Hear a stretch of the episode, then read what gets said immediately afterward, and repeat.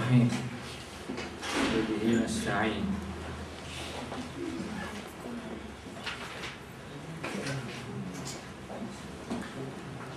Bugün Rahat suresinin 8. ayetinden itibaren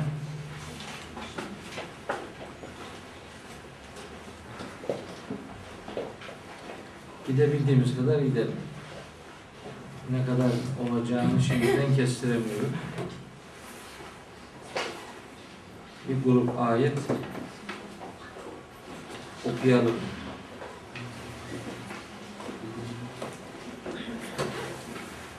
Ara ara notlar alıyorum. Sonra notları karıştırıyorum. Bir sureyle ilgili aldıklarımı şaşırıyorum. O yana kaçıyor, bu yana. Neyse ki değişmeyen bir metin var önümüzde Allah'a şükür. Ona bakarak işi götürmeye çalışıyoruz. Gün oynayınca sayıda da oynama oluyor haliyle. Demek ki bunu zamanından sağa sola çekmemek lazım. Cumartesi ise cumartesi, saat 1 ise 1 işte. Böyle gezer göçer hali olunca kayıplar yaşanıyor. Umarım daha daha köklü kayıplar olmaz. Evet, Rahat suresi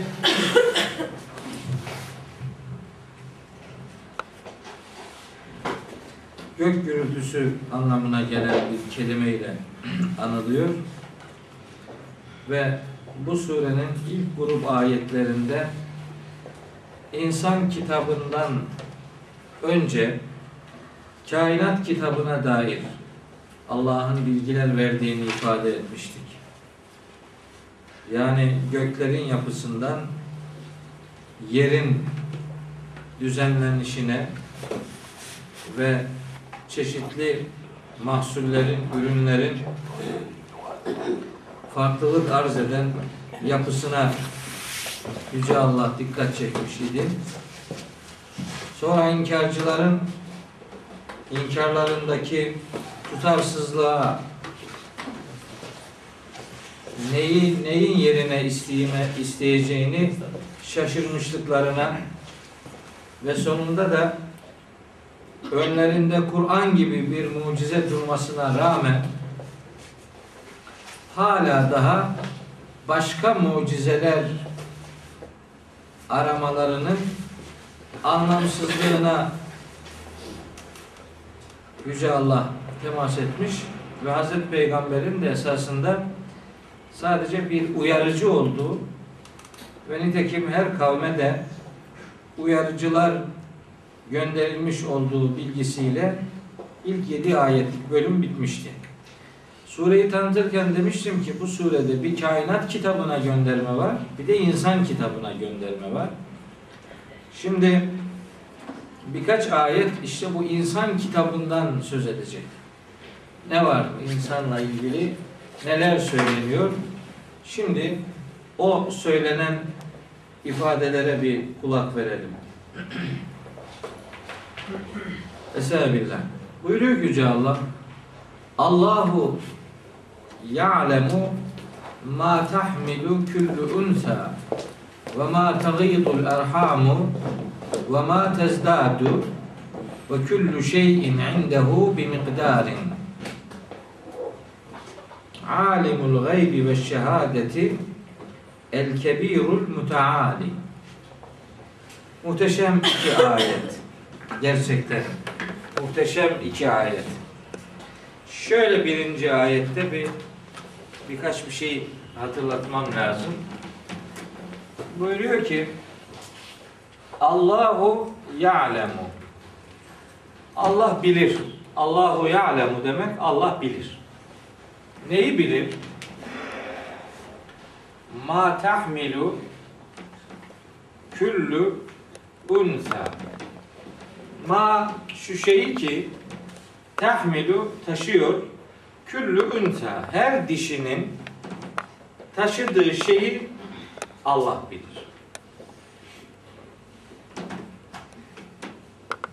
Şimdi Kur'an-ı Kerim'de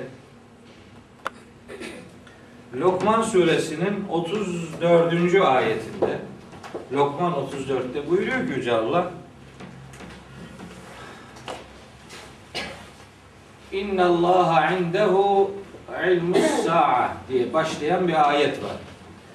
Allah kıyametin bilgisi sadece kendi katında olan tek varlıktır.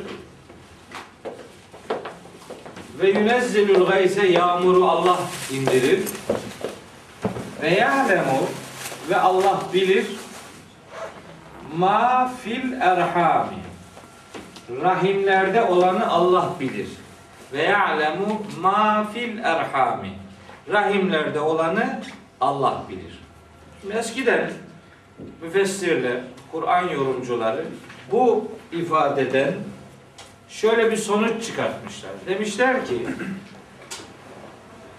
Allah rahimlerde olanı bilir demek rahimlerdekilerin cinsiyetini bilir demektir. Yani işte insanların ana rahmindeki cinsiyetlerini sadece Allah bilir, başkası bilmez. Hatta bu ayette yani şu Lokman suresi 34. ayette 5 tane cümle vardır. 5 cümle. Bir, yazdığım biri şu. İnna Allah indehu ilmus. Kıyametin vaktinin bilgisi sadece Allah katındadır. Başkası bunu bilmez. Birinci bu. İkincisi ve yunezzilul gayse. Yağmuru o indirir. Bunu da şöyle yorumlamışlar. Demişler ki yağmurun ne zaman yağacağını Allah'tan başka kimse bilmez. İkinci cümleye böyle bir mana vermişler. Üçüncü cümleye rahimlerde olanı o bilir. Erkek midir, dişi midir başkası bilmez. Üçüncü cümleye bu manayı vermişler. Dördüncü cümle ve ma tedri nefsun ma da teksibu gada hiçbir can yarın neyi kazanacağını bilmez. Ve ma tedri nefsun bi eyyi ardın temutu ve hiçbir can da nerede öleceğini bilmez. Şimdi beş cümle bu beş cümlenin toparlandığı ayete şöyle genel bir isim vermişler. Demişler ki bu ayet mugayyebati hamse diye anılır. Mugayyebati hamse yani bilinemeyen beş şey. Beş bilinemeyen şey. Bir, kıyametin kopma vakti. iki yağmurun yağma zamanı. Üç, rahimlerdekilerin cinsiyeti. Dört, yarın neyin kazanılacağı. Beş, nerede ölüneceği. Şimdi o beş bilinemez diye ifade edilen ayette aslında bilinemezler üç tanedir. Beş tane değil. Üç tanedir. Bir, kıyametin ne zaman kopacağı, onu Allah'tan başka hiç kimse bilmez. İki, yarın kişinin ne kazanacağı, onu da Allah'tan başka kimse bilmez. Kazanılacak şey ekonomik olabilir, sevap veya günah anlamında olabilir. Dolayısıyla kişi yarın ne kazanacağını bilemez. Üç, kişi nerede öleceğini bilemez. Kişi nerede öleceğini bilemeyeceği için yarın ne kazanacağını bilmesi de mümkün değil. Çünkü yarından emin değil. Üç bilinemeyen var. O üç bilinemeyeni beşe çıkartanlar rahimlerdekini Allah'tan başka kimsenin bilemeyeceğini ileri sürmüşler. Oysa rahimlerdekini insanlar artık biliyorlar. Yağmurun ne zaman yağacağını Allah'tan başkası bilemez diye ayeti yorumladılar. Yağmurun ne zaman yağacağını da biliyorlar. Yani uydudan çekilen fotoğraflar tamamına yakın bir şekilde olacağı tahminini veriyor. Oysa ayet yağmurun ne zaman yağacağının bilinip bilinmeyeceği ile ilgili bir şey söylemiyor. Yağmurun ne zaman yağacağını insanlar bilirler. Bu Kur'an'a aykırı bir şey değil. Rahimlerdekini de insanlar bilebilirler. Bu da aykırı değil. Allah'tan başkası bilemez demiyor ayet. En iyi Allah bilir diyor. Başkası bilemez demiyor. Başkası bilebilir olunca bu defa dediler ki başladılar cümleleri değiştirmeye. Yani erkek mi dişi mi olduğunu bilmemek değil de bu. İşte kafir mi olacak, mümin mi olacak onu bilmemek demektir. Yani öyle kaçmaya lüzum yok. Ayette böyle bir daraltıcı mana yok. Dolayısıyla Allah bu ayette insanların rahimlerindekini bilir cümlesinin şimdi okuyacağımız ayetle beraber düşünülmesi gerektiğini ifade için bunu söyledim. Allah rahimlerdekini bilir. Hangi rahimlerde bunu sadece insanların rahmi diye algılamak doğru değil. Yani Lokman suresi 34. ayetteki rahim ifadesini sadece kadınların rahmi gibi algılamak doğru değil. Çünkü orada olanları insanlar bilebilirler.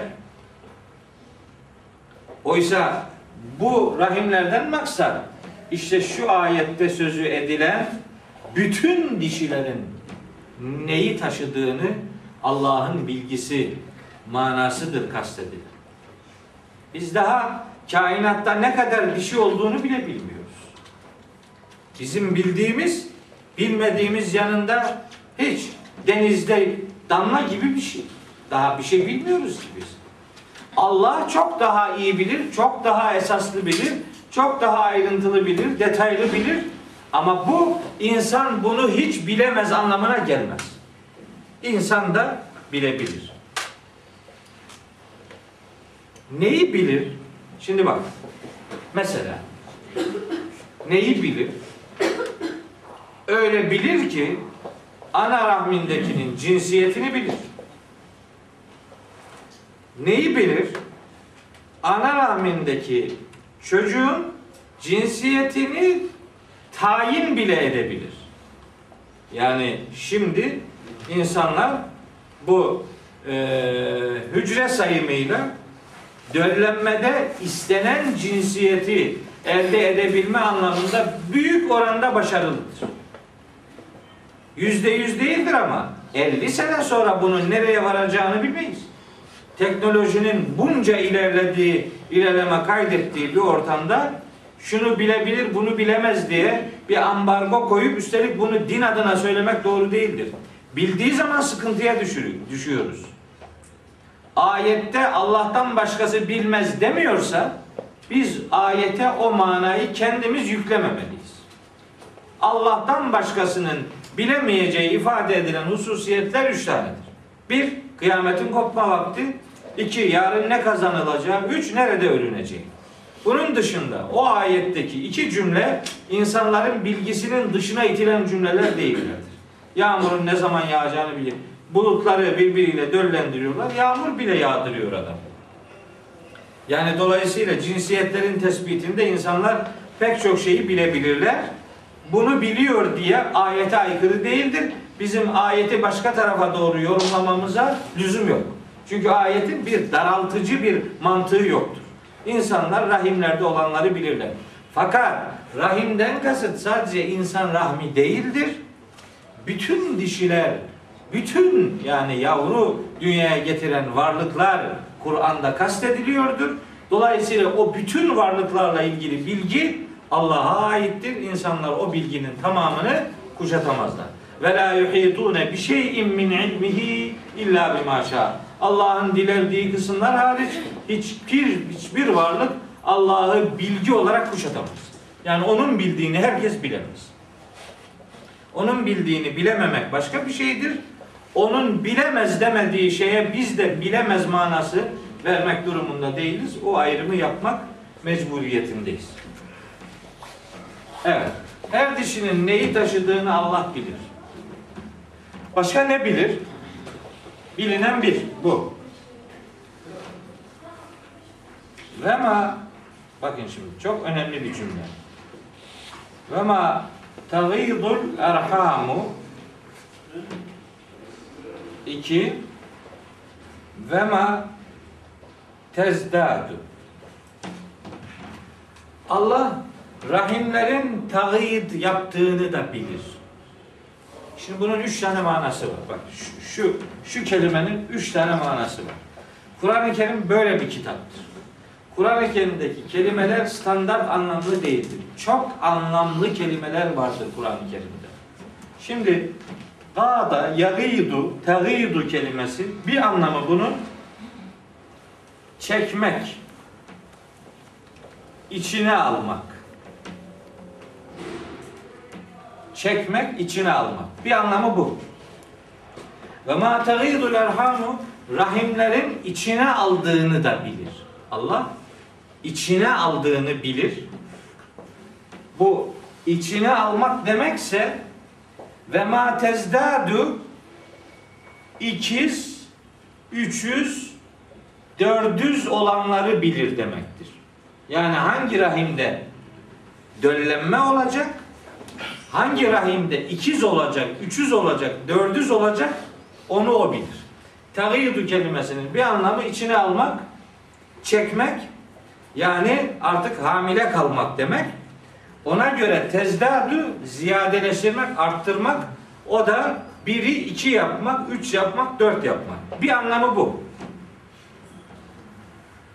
Ve ma tagidul erhamu tagidu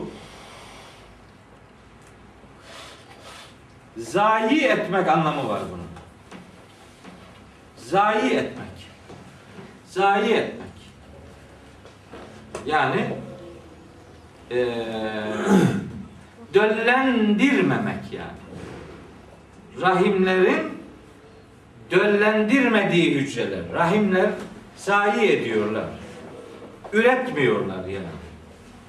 Bu zayi etmek manasına geliyorsa o zaman bu da ve ma tezdadu üreyen demek. Artan yani. Üreyen. Üremeyen bu üremeyen rahimlerin üretmediği, zayi ettiği demek ise bu bu da tezdadü üret ürettiği demek yani. Çocuk olan çocuk demektir yani. Veya olan yavru, olacak yavru anlamına gelir. Bir anlamı daha var bu tagyidul erhamının. O da rahimlerin erken bebek yapması demek. Yani vaktinden önce, vaktinden önce erken doğum yani. Tagyidul erhamu rahimlerin erken doğumunu da bilir ve ma tezdadu vaktinden sonra taşanları da bilir. Ve ma tezdadu. Hani doktorlar bilirler. 41 haftalık çocuklar dünyaya gelir. Öyle çocuklar vardır ki 42, 43, 44 hafta. Benim bir oğlum var 44 haftalık dünyaya geldi. Ne diyorlar ona? Yaşlı bebek mi diyorlar? Yani adam gibi doğuyor yani. Yani bebek değil de koca alamet yani. Öyle doğuyor. Koskoca adam doğdu bizimki. Yani ve matezler işte bu onun tam tıbbi karşılığını bilmiyorum. İşte postmatüre. Prematüre o erken doğum. Ha işte bu da post kısmı. Tamam. Yani vakti 30 41'den sonra yani. 42, 43, 44 haftalık. Bu da geç doğum yani. Şimdi bakın şu kelime yani tezdadü kelimesi tek başına verdiği anlamla işi biten bir kelime değil. Bir önceki cümleyle manası tamamlanıyor. Bir önceki cümle eğer içine almaksa bu ikiz üçüz yapmak demektir. Bu zayi etmek demekse bu üremek demektir. Bu erken doğum ise bu geç doğum anlamına gelir. Ne var bunda? Çok mu cazip bu? Çok mu ilginç? Yani ne olmuş yani? Böyle olsun. Çok önemli değil gibi bazen böyle geçiştiriliyor. Bu çok önemli bir cümle. Niye çok önemli? Şu ikinci maddede söylediğim bir büyük hakikatin 1400 sene önceden haber verilmesidir. Şu ikinci maddede söylediğim. Nedir? Rahimlerin zayi ettiği ve ürettiği. Rahimlerin zayi etmesi demek yani çocuk olmuyor yani. Olmuyor. Çocuk yok. Doğmuyor. Mülk suresinin ikinci ayeti var. Şimdi bununla alakalı.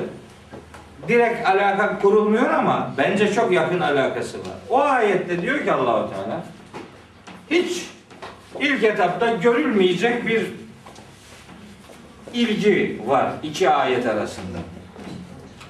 Buyuruyor ki Ellevi o öyle bir Allah'tır ki halakal mevte vel hayate o öyle bir Allah'tır ki önce ölümü yaratmış sonra hayatı yaratmış. Bir ayet daha var buna benzer. O da Bakara suresinin 28. ayeti. Orada da buyuruyor ki Keyfe tekfurune billahi ve kuntum emvaten fe ahyâküm Siz nasıl oluyor Allah'ı inkar ediyorsunuz? Siz önce ölüydünüz, sonra sizi diriltti.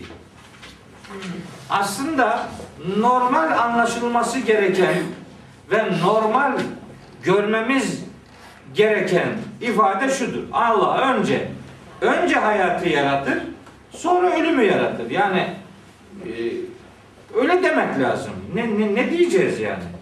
Önce hayat vardır, sonra ölüm vardır. Hayat olmadan ölüm olmaz.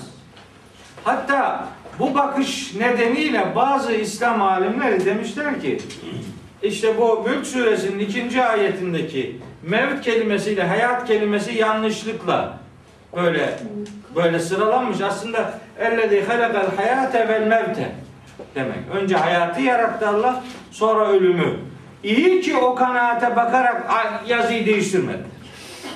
İyi ki değiştirmedi. O, o değiştirseydi şimdi anlatacağım şey güme gidecekti. Hiçbir şey anlatamayacak. Bakın şurada önce ölüm, şurada önce ölüm, şurada işte bu, bu ifade ölüm üçü bir şey söylüyor. Diyor ki hayatın hayat olabilmesi için önce ölmek lazım. Herkes aslında bunu yaşıyor. Ana rahminde ana rahmine gitmeden önce yumurtayla buluşacak erkek hücresi bir hücrenin yumurtayla buluşabilmesi için milyonlarca erkek hücresi önce ölür. Onlar ölürler.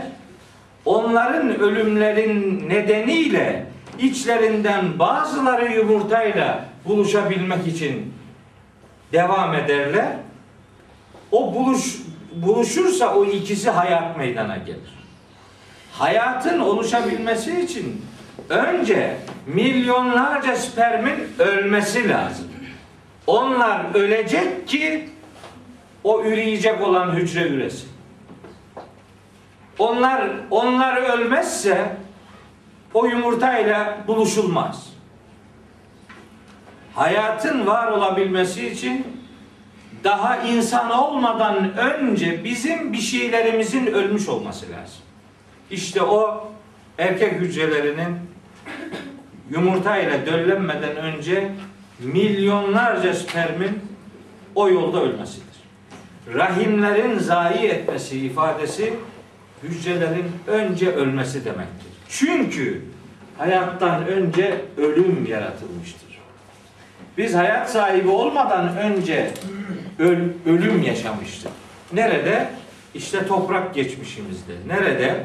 İşte hücre geçmişimizde. Nerede? İşte rahimdeki döllenmeden önceki dönemde insanlar ölüm yaşamışlardır. Önce ölüm var, sonra hayat vardır. Onun için rahimlerin zayi etmesi demek oradaki hücrelerin büyük çoğunlukla ölmesi demektir. Sadece döllenecek olanın sağ kalması demektir. Burada maksat hücrelerin ölmesi, burada maksat o hücrenin bir tanesinin üremesi demektir. O itibarla şu basit gibi görünen iki kelime Kur'an'daki birkaç ayetle birlikte düşünüldüğünde şimdilerde işte embriyoloji ile ilgilenenlerin yakinen bildiği, gözlemlediği, bize de bilgi olarak naklettikleri, öğrettikleri bu üreme sistemindeki mucizevi hakikate Kur'an-ı Kerim'in çok önemli işaretler içerdiği ayetlerle uğraşırken gözlemleme şansımız oluyor. Bu ancak yarın teknolojik gelişmeler, ilmi çalışmalar, bilimsel faaliyetler daha daha ileri bir düzey elde ederse o zaman şu ayet rahatlıkla devreye girecektir. Şu ayet dedim bu ayetin e, devamı. Şunun devamında diyor ki Yüce Allah ve küllü şeyin indehu bir miktarin her şey onun katında bir ölçüye sahiptir. Ölçüsüz yaratılış yoktur. İnsanlar bilimsel olarak ne kadar ilerlerlerse ilerlesinler her kat ettikleri mesafede Cenab-ı Hakk'ın koyduğu muhteşem ölçüyü görebildiği kadar göreceklerdir. Muhteşem ölçü vardır. Muhteşem denge vardır. Bilinen şey o dengeye ait bilgiler, bilgi kırıntılarına ulaşabilmektir.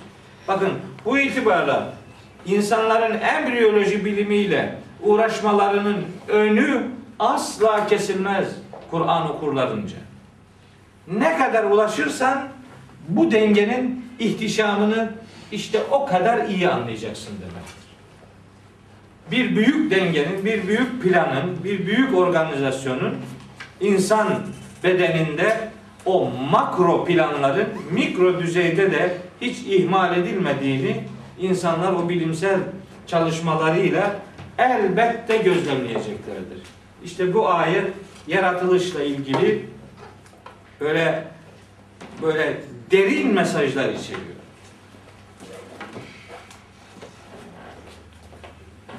Şunları söyleyebilirdi. Yani derdi ki Allahu ya'lemu ma tahmilu kullu unsa. Allah her dişinin taşıdığı her şeyi bilir. Tamam.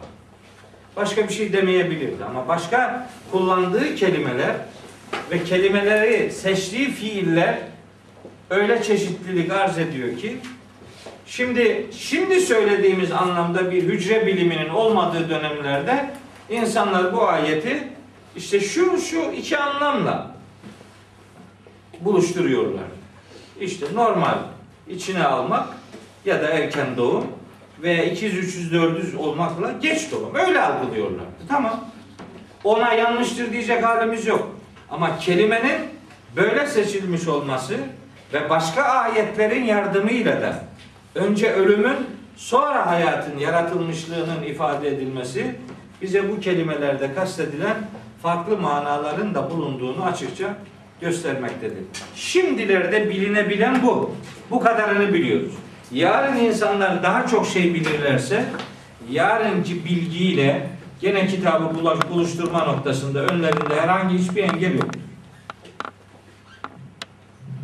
Şimdi diyor ki 9. ayette Alimul gaybi ve şehadet Görünmeyen ve görünen her şeyin yegane ve tam bileni Allah'tır. Görüneni onun kadar iyi hiç kimse bilemez. Görünmeyeni zaten onun gibi bilmeye hiç kimse yanaşamaz. Niye? El kebir. Çünkü en yüce varlık, en üstün varlık bilgide de yaratıcı olmada da erişilmez olmada da en yüce varlık Allah'tır. El müteali müteal de yüceler yücesi demektir. Yüceler yücesi olan varlık da odur. O hiçbir bilgi noktasında bir başkasıyla yarıştırılamaz. Hiç kimse onun bildiği gibi, onun bildiği kadar asla hiçbir şeyi bilemez. Ama bu başkası hiçbir şey bilemez anlamına da gelmez. Başkaları da bilir. İşte bilinen bilimsel gerçekler neticede bizi kitapla daha yakından buluşma noktasında motive etmeye yetiyor, artıyor bile. İşte Cenab-ı Hakk'ın o çok bilici oluşu ve ona hiçbir şeyin gizli kalmadığı rahimler hakkındaki bilgisi onun küçücük bir örneğidir. Cenab-ı Hak nesnel olarak bir varlığın geçirdiği bütün aşamaları bilmenin ötesinde bakın başka daha neler biliyor insanla ilgili. Şimdi insan kitabından konuşuyor. Sevaun minkum men eserrel kavle. Sizin içinizden sözü gizleyenler de yani gizli gizli konuşanlar ya da içinden konuşanlar. İçinizden sözü gizleyenler, aşikar söylemeyenler de ve men cehara bihi onu açık açık, aşikar ortaya koyanlar da Allah için birdir. Yani avaz avaz bağırmanla çok kısık sesle konuşman ya da niyetinden bir şeyleri geçirmen Allah nezdinde farklı değildir. İçinizden bazı sözleri içinizden geçirmenizle onu açıktan söylemeniz Allah için birdir. Ve men huve müstahfin billeyli gecenin bilmem bir karanlığına gizlenen ile ve saribun bin nehari gündüzün ortasında ayan beyan görünenler Allah için birdir. Allah'ın bilgisi vasıtaya muhtaç bir bilgi değildir. Biz biliriz, aklımız varsa biliriz. Bilinecek şeyler varsa biz biliriz. Bize bir şeyler hissettirilmişse biz biliriz. Bize biri tarafından öğretilmişse biz biliriz. Ama Allah'ın bilgisinin böyle ikinci varlıklara asla ihtiyacı yoktur. Onun için mesela bazen dua ederken böyle bağıra çağıra dua ederler filan. Öyle açık adresler verirler ki öyle şiirimsi cümleler döktürürler ki şimdi ayeti kerime çok şiddetli bir uyarı verir bize bununla ilgili. Buyuruyor ki Araf suresinin 205. ayetinde Vezkur rabbeke fi nefsike sen Rabbini gönlünde zikret. Tadarruan, boyun bükerek, ve hifeten, korkarak, ve dünel cehri minel kavli, kelimeleri açıktan söylemeyerek, bil gudubi vel asali, sabah akşam gündüz gece, sesini kısarak, gürültü yapmadan, gönlünün içinde Allah'ı zikret.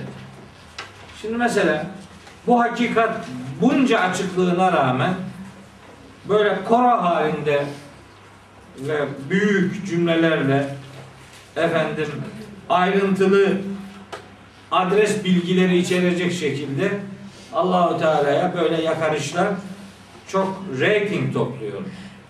Çok moda dualar olarak algılanıyor. Hatta bu dualarıyla anılanlar oluyor işte. Duahan filanca adam dua ediyor falan. allah Teala diyor ki yani bu değil, bu, bu dert bu değil yani. Bana, bana gizli bir şeyiniz yok. Tadarruan yani boyun bükerek içinizden saygıyla, edeple, meydan okuyarak değil, boynu bükük bir eda ile gönülden seslenerek Allah'a yakarın. Bakın Araf suresinin 55. ayeti de bunu söylüyor. Ud'u rabbekum tadarruan ve hufyeten. Boyun bükerek, içinizden yalvararak gizli gizli dua edin. Rabbinizden böyle isteyin. Niye? Çünkü o innehu alimun bidatis sudur. Gönüllerin ta derinliklerinde olanların hepsini Allah bilir. O itibarla duada aşırı böyle gürültü patırtıya, şiirimsi dizelere, bir takım nakaratlara işi dönüştürmeden gönülden dua etmenin önemine vurgu yapıyor Araf. Hem 55 hem 205 hem de insanların bir şeyleri Allah'tan gizlediğini sananlara Cenab-ı Hakk'ın böyle bir gizliliğe böyle bir gizlilikle Cenab-ı Hakk'ın atlatılabileceği anlayışını ısrarla reddediyor. Açıktan da konuşsanız, gizli de konuşsanız, gecenin bir saatine de sığınsanız, gündüzün ortasında da olsanız, neticede her şeyi şehadetiyle gaybı da, görüneni de görünmeyeni de hakkıyla bilen Allah hiçbir halinize uzak kalmayacak. Her halinizi bilir. Hem bilir hem bakın başka nasıl bir organizasyonu daha var. 11. ayet. Lehu muakkibatun min beyni yedeyhi ve min halfihi yahfazunehu min emrillah. Bu öyle bir bilgidir ki lehu muakkibatun Allah için şimdi o lehu zamiri hem Allah'a gider hem insana gider. Yani iki ihtimalli bir kullanım var. Lehu muakkibatun min beyni yedeyhi ve min halfihi. O insanın önünde ve arkasında Allah adına onu takip eden melekler vardır. Allah adına insanı takip eden melekler vardır. Ne yapıyor bu melekler? Ne neyi takip ediyorlar? Bakın neyi takip ediyorlar? Kaf suresinin 18. ayetinde buyuruyor ki Allah ma yelfizu min kavlin illa ledeyhi rakibun atidun İnsan hiçbir söz söylemez ki yanında onu gözetleyen yazmaya hazır bir melek bulunmaz. Söylediği her şey melek tarafından kaydediliyor. Hiç gizli de bir şey kalmıyor.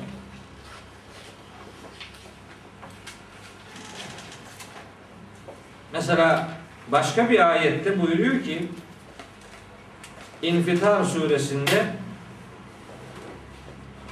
10, 10, 11, 12. ayetler İnfitar suresinin ve inne aleyküm lehafizine sizin üzerinizde muhafızlar var. Kiramen katibine çok değerli yazıcı melekler ya'lemune ma tef'alune sizin yaptığınız her şeyi bilirler. Sizin yaptığınız hiçbir şey gizlide kalmaz. Yasin'de de var ya inna nahnu nuhyil mevta ve nektub ve nektubu ma kaddemu ve asarahu. Biz onların takdim ettiklerini de geriye bıraktıklarını da hep yazıyoruz diyor. Ve nektubu yazıyoruz. Hiçbir şeyin gizlide saklıda kalması mümkün değildir. Onun için allah Teala insanların herhangi bir şeyinin ona gizli kalmayacağını ve her şeyden haberdar olduğunu ifade ediyor bu cümleleriyle beraber. İnsanın önünde ve arkasında onu takip eden melekler var. Yahfazunehu min emrillahi. O melekler hem yapılanları kaydediyorlar hem de kimin önünde ve arkasındaysalar umumi bir felaket varsa Allah'ın o felaket emrinden onu koruyorlar. Eğer hak etmemişse, felakete uğramayı hak etmemişse o genel felaketten onu muhafaza ediyorlar. Bir anlamı budur. Bir anlamı da onu Allah'ın emriyle koruyorlar. Allah'ın emrinden, azabından değil de Allah'ın emriyle, onun izniyle, onun müsaadesiyle çeşitli sıkıntılara uğramaktan onu koruyorlar. Bu bu koruma anlamında çok tecrübeleriniz vardır. Bizim de var. E, herkesin vardır. Hiç olmayacak yerde korunduğunuzu hissedersiniz. Hiç hesap etmediğiniz yerde görünmeyen bir elin sizi büyük bir sıkıntıdan kurtardığını gözlemlersiniz. Böyle ufak bebeklerde çok yaşanır. Gelir gelir tam şeyin kenarına böyle orada durur. Yani sanki biri onu orada geri itekliyor yani. Ara sıra da çok hevesli gidenler tabii tökezliyorlar ama genelde böyle çok garip gelen tutumlar gözlemleriz. İnsan bir, bir şeyi onu koruyor. Ya anlamadım diyor bir türlü bir şey var. Niye anlamıyorsun işte? Ha. Ya rahat suresi 11. ayet. Şey Diyor ya koruyoruz sizi. Melek var. Önünde arkanda var. Çok hak etmediğin sürece sıkıntıya uğramıyorsun işte. Yani başıboş salı verilmedin. Terk edilmedin. Yani seninle ilgilenen varlıklar var. Kainatı Allah senin için yarattı. Bunlar yazıcı meleklerin dışında olan melek. Aynı zamanda koruyucu meleklerdir. Hem yazıcı hem koruyucudur ikisi de. Aynı zamanda. Bazıları diyor ki yazıcılar sağda solda dururlar, koruyucular önde arkada dururlar filan. İki meleğin yapacağı iş için dört tane meleğe lüzum yoktur yani. Yazıcılar ve koruyucular diye ayrı ayrı kategoriye gerek yok. Aynı sıfatlar her ikisi için kullanılıyor. Dolayısıyla insanın önünde ve arkasında koruyucu muhafız melekler. Bu muhafızlık hem adamı korumak şeklindedir hem yaptıklarını muhafaza etmek yani kayıt altına almak anlamında bir görevdir. Yani o hafızlık, muhafızlık hem korumaktır bir felakete karşı hem yapılanları kaydedip korumaktır. Yani yapılan hiçbir şey kaybolmuyor, yok olmuyor, kayıt altına alınıyor demektir. İşte Cenab-ı Hak direkt bilgi sahibi olduğu gibi bilgiyi sistemle de elde edebilen bir varlıktır. Çünkü melekleri bu iş için programlamıştır. Meleklerden hiçbir şey gizli kalmaz. Bakın şimdi bir, bir çarpıcı ayet daha size söyleyeyim. Mümin suresinde buyuruyor ki Yüce Allah Mümin suresi 19. ayet Ya'lemu hainetel a'yun Allah bakışların hainliğini bilir. Bakışların gizlediği manaları bilir. Bakarken neyi düşündüğünü bilir o. Söylemene lüzum yok. Aslında bakmana bile gerek yok. Ve ma tuhfi sudur. Gönüllerin gizlediğini de bilir. Allah'ın bilmediği bir şey yok. Bakışının manasını da bilir. Hani ben gözüm görmüyor deyip kaçamazsın. Gönlünde saklananı da bilir. Onun bil onun bilgisine hiçbir mani yoktur. Çünkü Allah latiftir. Latif bilgisine engel çıkarılamayan varlık demektir. Hani bu bilgi yapılanların ortaya konulması, deşifre edilmesi anlamında da değerlendirilebilir. Hazreti Lokman oğluna nasihat ediyor. Lokman suresinin 16. ayetinde buyuruyor ki Ya buneyye, yavrucuğum İnneha in tekü miskale habbetin min hardelin Yaptığın bir davranış hardal tanesi ağırlığında bile olsa hardal tanesi dediği çok ince, çok küçük yani. Hardal tanesi o gün için kullanılan en küçük zerreler için ifade ediliyor. O ağırlıkta bile olsa fetekün fi sahretin böyle kayaların içinde olsa ev fis semavati veya bu uzay boşluklarında olsa ev fil ardı ya da yerin derinliklerinde karanlıklarında bile olsa ye'ti bihallahu Allah o yaptığın şeyi meydana çıkaracaktır. Allah'a hiçbir şey gizli kalmaz. Ali İmran suresinin 5. ayetinde de öyle buyuruyor. İnna Allah la yahfa aleyhi şeyun. Allah'a hiçbir şey gizli kalmaz. Fil ardı ve la fis. Ne yerde ne de gökte. Hiçbir şey ona gizli kalmaz. Bir korkutucu bir ayet daha söyleyeyim. Yani burayı açınca gördüm. Bakara 284 Lillahi ma fis semavati ve ma. Göklerde ve yerde ne varsa hepsi Allah'ın kontrolündedir. Ve in tubdu ma fi enfusikum. Siz içinizde bulunanı ortaya koysanız da ev tuhfuhu onu gizlide bıraksanız da yuhasibüküm bihillah. Allah sizi onunla hesaba çekecektir. Adam içinden geçenlerden dahi hesaba çekilecektir. İşte adam diyor ama hocam olur mu? Aması maması yok. Oluyor. Öyle diyor. Kendisi öyle diyor. Gizlesen de aşağıda çıkarsan fark etmez.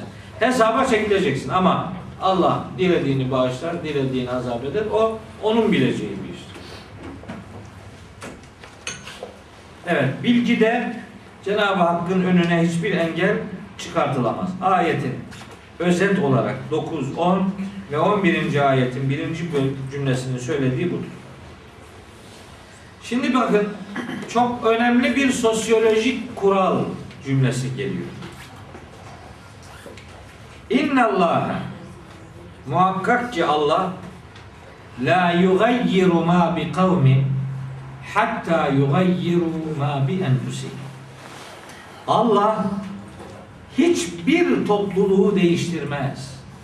Ta ki o topluluğu oluşturan fertler kendilerini değiştirmedikçe. Bu sosyolojik bir kuraldır. Bir toplumun değişmesi fertlerinin değişmesine bağlıdır. Fertler değişmeden toplum değişmez.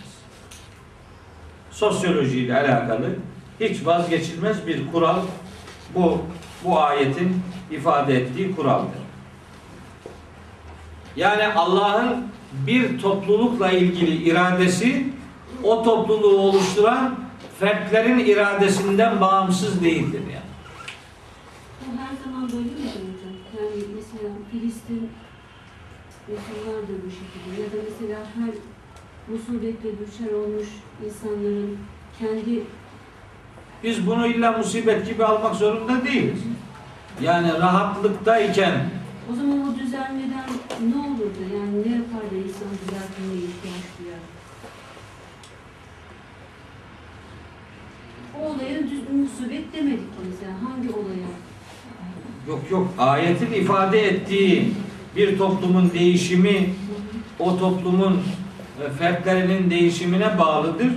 Yani kötülükse herkes tek başına o kötülükle kendine düşen kadarıyla mücadele ederse yani kendi görevini yaparsa her kendi görevini yapan fertlerden oluşan toplum görevini yapmış bir toplum dönüşümünü elde eder. Ama bir şeyi Allah'tan beklemek sadece Allah'tan beklemek ya da o şeyin Allah'ın o şeyin tabiatına yerleştirdiği asıl özellik neyi gerektiriyorsa o özelliğe riayet etmemek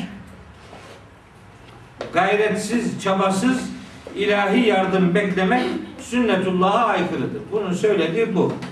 Fakat bazen hani insan iradesiyle izah edilemeyecek bir takım başka felaketler söz konusu olabilir. Burada sözü edilen o tür felaketler değildir.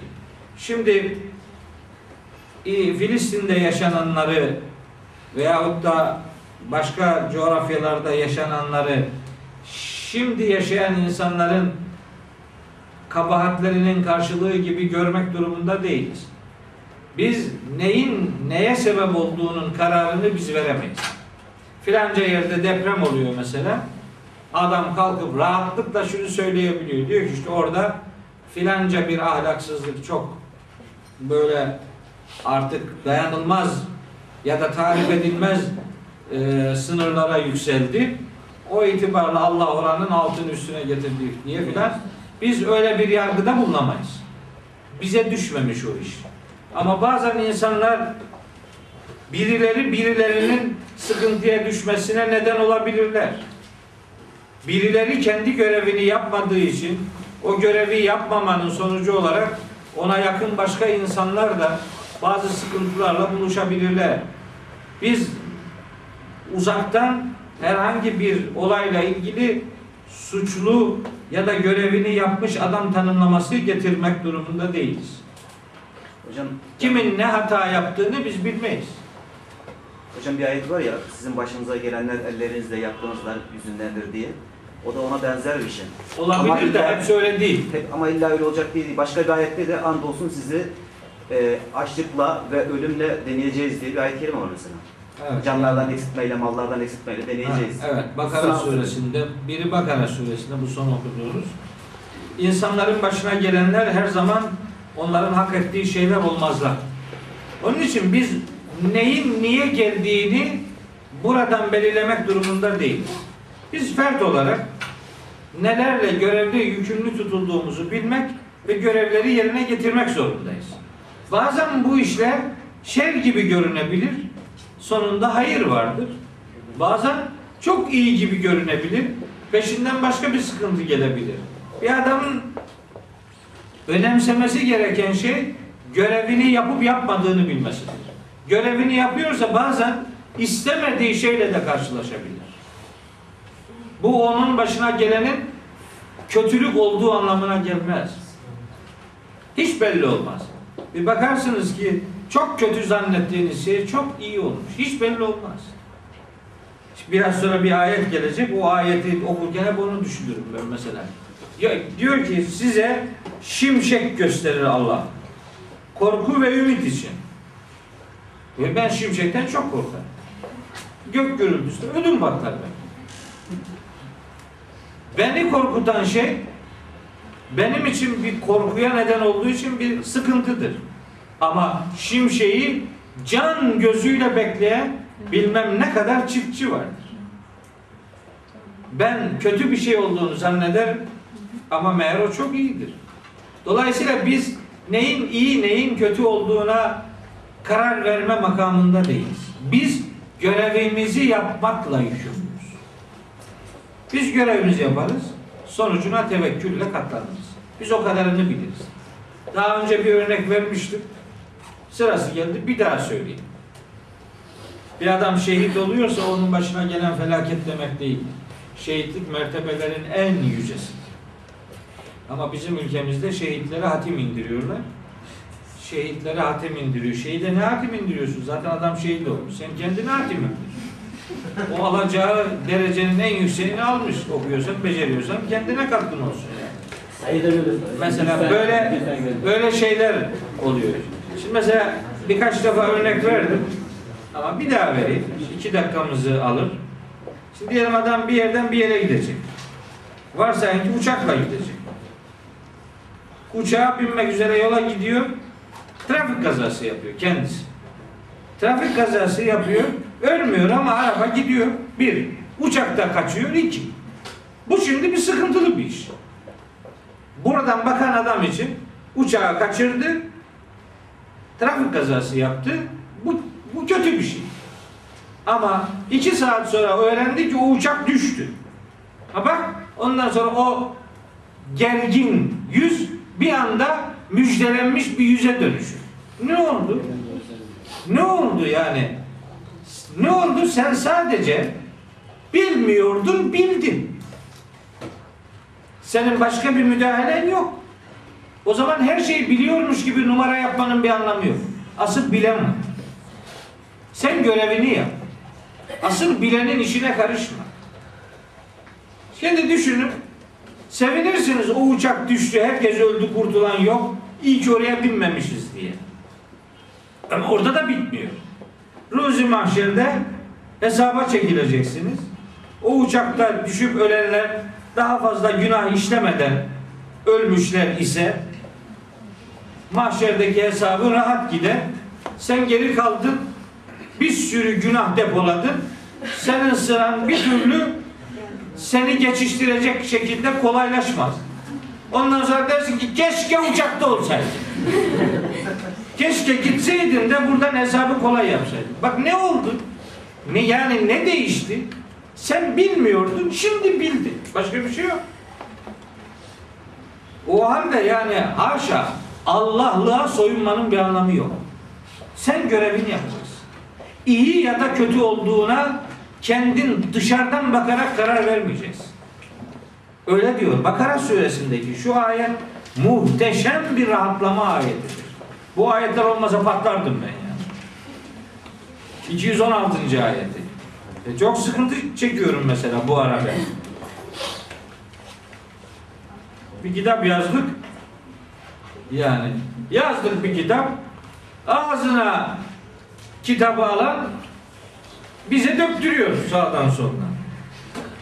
Ya yani ki Allahu Teala demiş ki asa en tekrehu şeyen ve huve hayrun Sizin çirkin gördüğünüz şey belki de sizin için hayırlıdır. Sizin çok sevdiğiniz şey belki de kötüdür, şerdir. Sizin bilmediklerinizi Allah biliyor. Sen görevini yap. Gerisi, gerisine karışma. Senin görevin tabir caizse nişan almaktır. 12'den vurmak değil. Senden 12'den vurmanı kimse istemiyor. Ama nişan alacaksın. Yani görevini yapacaksın. Yaptın bir görev, gerisi sahibinin işidir. Sen bilmiyorsun çünkü. Ben onu da biliyorum demek ilahlığa soyunmaktır. Kimsenin haddine düşmemiş. Onu sahibi bilir. Biz görevimizi yaparız. Bu görevi yaptığımız zaman şer gibi görünen şeyler belki iyidir. Belki de keşke uçakta olsaydık dedirtir adama işte. Bir bilmeyiz. Hayat bu bedende olduğu sürece görevini yapacak Müslüman. O görevini yapınca eğer hak edilmiş bir düz, düzgünlük varsa Allah onu ikram edecektir. Düzgün giden şeyde millet kendi kendini bozmuşsa Allah o düzeni bozguna çevirir. O da ümmetlerin ecelleri demektir. Ümmetin süresi vardır. Bozulmuşluğu hak ederse bir adam o bozulmuşluk tahakkuk eder. Öyle diyor zaten. Yani söylediğim cümlenin aslında Arapçası geliyor. Ve ila aradallahu bi kavmin su'en fela meradde. Allah herhangi bir kavme yani görevini yapmayan insanlardan oluşan bir kavme hak ettikleri bir kötülüğü murad ettiği zaman da onu geriye çevirecek hiçbir varlık yok. Onaylattıysa Allahu Teala seninle ilgili bir kararı bitti. Ve ma lehum min dunihi var. Allah'ın dışında hiçbir sığınacak, hiçbir yardımına koşulacak, yardımına sığınılacak hiçbir varlık yoktur. Hiçbir varlık yoktur. Min dunihi min var. Av min valin kelimesinin başındaki min hiç ama hiç demektir yani. Hiç kimsenin yardımına hiç kimse sığınamaz demektir. Evet. Huvellezî Şimdi geliyor bitirelim şurada bir iki ayet var konuyla alakalı. Ondan sonra bitireceğiz zaten. Huvellezî O öyle bir Allah'tır ki yürikümül barka havfen ve tamam. Buyur. Size şimşeği o gösterir. Korku ve ümidi yaşayasınız diye. Korku ve ümit aracı olarak size şimşeği gösterir. Ne demek bu? Bir adam kendisi yağmur beklemesine rağmen şimşekten korkabilirdi. O şimşek onun hem korkmasına neden olur hem de bir taraftan beklediği yağmurun gelmesine neden olur. O itibarla yani bir ışık bir adam için hem korku hem ümit aracı olabilir ya da biri için korku bir başkası için umut vesilesi olabilir. O itibarla bakın burada da hiç kimse kendini Allah'ın yerine koymaz. O bilir ne zaman şimşeğin çakacağını, ne zaman yağmurun yağacağını, onun iradesine burnunu sokmaması lazım hiç kimsenin. Sen korkarsın, başkası tamamen bekler. Başkası korkar hem bekler. Onun için bir bak baktığın yer, baktığın tarafa göre mana kazanır. Sen her taraftan görmüyorsan mesele gördüğünden ibaret değildir. Başka tarafları da vardır bunun. Bir şimşek bile korku ve ümit aracı olabilir. Ve yunşiyus sehabe sikale işte o korku motifleriyle önümüze getirilen şimşek ağır ağır bulutları sevk eder. Ağır ağır bulutlar meydana getirir. Yani şimşek varsa bulutlar buluşuyor demektir. Bulutların buluşması demek şu demek. Araf suresi 57. ayet demek. Ve huvellezî yursilur riyaha Allah rüzgarları gönderir. Büşran beyne yedey rahmetihi. Rahmetinin öncesinde yani yağmurun öncesinde müjdeci olarak yağmur rüzgarları gönderir. Hatta öyle olur ki ila akallet sahaben sikalen o artık rüzgarlar ağır ağır bulutlara yüklenirler. Böylece hani yağmur yağar hem hem bulutlar ağırdır hem insanlara böyle bir ağırlık çöktürür o bozuk hava. Yağmurun hemen öncesindeki o, o e, meteorolojik durum büyük bir kasvet oluşturur insanda böyle ağır çöküntü olur. İşte yağmurdur işte o. Yani o ya o o yağmurun öncesindeki bunalımlı durum her zaman bir bunalım habercisi değildir. Çünkü o biraz sonra bir rahmetin geleceğinin haberini veriyor. O itibarla işte biri için övül, beklenecek bir hakikat, öbürü için bir sıkıntı vesile olası, vesilesi olabilir. Ya da ikisi de aynı insan için söz konusu olabilir. Bu işlerin idaresi onun elindedir demek istiyor. Ben çeviriyorum bu kainatı. Yüdebbirul emre demişti ikinci ayette. Yüdebbirul emre. Kainatı evirip çeviren odur. İşleri bütün düzeniyle götüren odur. Ona kimse müdahale etmez. Ve yusebbihur ra'du.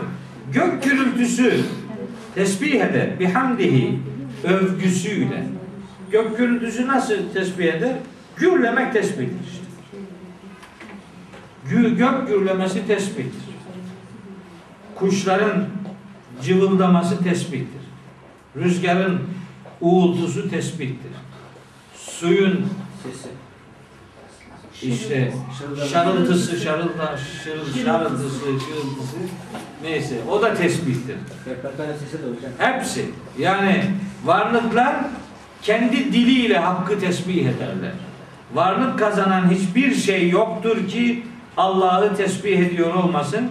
O kadar ki siz onların tesbihini anlayamıyorsunuz. İsra 44. Tüsebbihu lehu's semavatu seb'u vel ardu ve men fihinne. Yedi kat gök, yeryüzü ve içindekiler Allah'ı tesbih ediyorlar. Ve in min şeyin illa yusebbihu bihamdihi. Hiçbir şey yoktur ki Allah'ı överek tesbih ediyor olmasın. Tesbih ne demekti? 90 sıfatlardan yazayım. Ha, tesbih ile takdis arasında çok bir fark vardı. Tesbih Allah'ı ona layık olmayacak her türlü eksiklikten uzak tutmak demektir. Takdis onu ona layık her türlü mukaddesliklerle buluşturmak demektir. Kainat tesbihe kodlanmıştır. İki tesbih vardır. Bir, gayri iradi dediğimiz, iradesiz, cansız varlıkların tesbihi. Onlar tesbihe kodlanmıştır. Onlar tesbihe programlanmıştır. Onların o hali tesbih. Dünyanın dönmesi tesbihtir. Güneşin ışık vermesi, ısı vermesi tesbihtir. Ayın ışık yansıtması tesbihtir. Yıldızların yol göstericiliği bir anlamda tesbihtir. Her şey haliyle Allah'ı tesbih eder. Ama Cenab-ı Hak iradeli insanın tesbihini beklemektedir. İradeli insan Allah'a yönelmediği sürece bu kainattaki beklenen harmoni gerçekleşmiş olmaz. Onun için mesela hacca gidenleriniz de biliyor, gitmeyenleriniz de görmüştür. Tavaf yapıyoruz şöyle. Şöyle tavaf yapıyoruz. Saat yönünün tersine tavaf yapıyoruz. Saat böyle dönüyor, biz böyle dönüyoruz orada. Niye öyle dönüyoruz? Öyle dönüyoruz çünkü gezegenlerin dönüşü öyledir.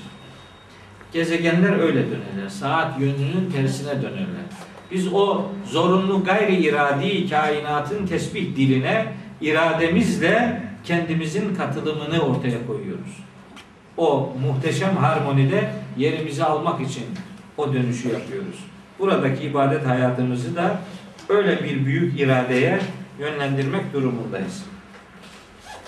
Evet gök gürültüsü de hamd ederek tesbih eder. Vel melâiketu min hîfeti. Melekler de hep tesbih halindedirler. Allah'ın azametinden korkarak, insanların başına gelebilecek felaketlerden korkarak onlar da tesbih ederler. Her varlık tesbih eder. Ama o gök gürültüsü ve şimşek bazen ve yursilus savaiqa öyle olur ki Saika, savaik yıldırım demek. Yıldırımlar oluşur. Bazen öyle olur ki bu ağır şimşekler, ağır bulutlar ve büyük gök gürültüsü şimşeklerin sonucunda bu şimşekler bazen yıldırıma dönüşebilir. Feyusibu biha men yeşâ'u. Allah bu yıldırımları dilediklerine isabet ettirebilir. Kim bunlar? Ve hum yücadilûne fillah. Daha çok Allah hakkında lüzumsuz tartışmaya girenler bu tür felaketlerden etkilenebilirler. Allah böylelerini öyle terbiye edebilir. Öyle cezalandırabilir. Bu her şimşek birinin canını yakıyor demek değildir. Ama bazen böyle bir e, ceza türü dünyada yaşayanlar için söz konusu olabilir. Böyle bir hak, bir felaket gibi algılanmayıp da başka bir daha istikametli insanların başına mesela böyle bir şey gelmişse o da onların şehadetine vesile olur. Ama daha çok böyle tabii felaketler dediğimiz felaketler peygamberler tarihinde Allah'a karşı kibir göstermenin ağır faturası olarak insanlığa gönderilmiştir. O itibarla ben mesela böyle gök gürlediği zaman çok acayip korkarım. Çünkü Kur'an-ı Kerim'de peygamberler tarihiyle alakalı verilen bilgilerde onların topluca helakine sebep olan olayların bilmem kaç kaç katının bugün etrafımızda yaşandığını her gün gözlemliyoruz. Yani bir büyük felaket hak etmedik diyemeyiz. O itibarla ben çok korkarım bu işlerden. O her ne kadar tesbih ediyorsa da ben bazen diyorum biraz daha sessiz tesbih yapabilirdim yani. Bu kadar büyük. Çünkü gök gürültüsüyle kulaklarının patlatıldığını söylüyor bir kavmin. Gök gürültüsü. Ya işte ben de korkuyorum. Adam diyor ki ne biçim hocasın niye korkuyorsun? Ya Hoca olduğum için korkuyorum. Böyle gitmiş adamlar canım. Sen de gidebilirsin. Yani bizim oradan kurtulabilme garantimiz yok. O itibarla biraz biraz kontrollü ve sahibine sığınan bir hayat yaşamak durumundayız. Ve ve şedidül mihal Allah azabı pek şiddetli olandır diyor.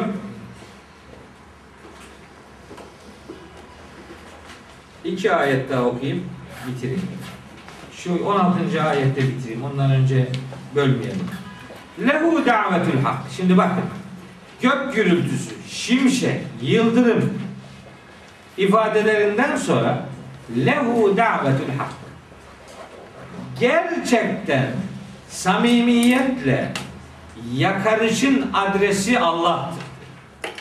Samimiyetle dua edilecek yegane varlık Allah'tır. Niye o şimşekten sonra söylüyorum? Çünkü o zaman adam hep dillendiriyorum. Mesela ben tanıdığım bir ateist biri var. Bir gün dedi bana ki ya dedi öyle bir gök gürlemesi oldu ulan ulan dedim ya ulan acaba Tanrı var mısın sen dedim diyor yani. Acaba filan. Oraya kadar geldim ödüm patladı diyor. Ya var tabi. Acaba var mısın? Yani tabi var. Kim yapıyor bunu? Ne oluyor? Neler oluyor? Yani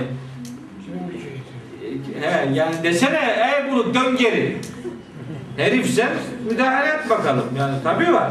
İşte asıl itiraf odur işte. Öyle çaresiz kalırsın ki ha budur dersin. Fakat o işe yaramaz. Firavun da öyle yapmıştı. Tam boğulurken iman ettim İsrailoğullarının ilahından başka ilah olmadığına ben de Müslümanım dedi ama tutmadı. Tevbe değildi bu. Yalancı bir istiğfar edip bu itirafını doğru, doğrulama zamanı kalmamıştı. Onun bir anlamı yok. Ama gerçekten mesela ben geçen ay Hollanda'ya gittim. Gittim geldim. Uçaktan da çok korkuyorum. Yani bende acayip korkular var. Korkudan Hollanda'ya gidip gelene uçakta bir hatim yaptım. Korkudan. Giderken 16 cüz okudum. Gelirken 14 cüz okudum. Okurken diyorum ya Rabbi sevap olmadığını biliyorum. Korkudan okuyorum. Yani bu yani Kur'an'la meşgul olayım biraz unutayım yani uçakta olduğumu unutayım diye okuyorum. Orada çok daha yakın hissediyorsun kendini. Mesela gemiden korkanlar, deniz korkusu olanlar da böyle ödük patlar. Hep Allah var. Ama az kenara, karaya, karaya ayak bastığında gene başlar ağzına ne gelirse söyler. Ama iş o zaman itiraf edilir. O zaman iraden çıkıyor elinden, otomatiğe dönüyorsun. Otomatik varlıkların tesbihi Allah'ın onları kodladığı tesbihtir. Sen de aklını kaybeder gibi olduğunda o otomatiğe dönüyorsun bu sefer. Ama o makbul değil. O iş değil, o beklenmiyor. İradenle sahibini bulacaksın. ve ona yöneleceksin.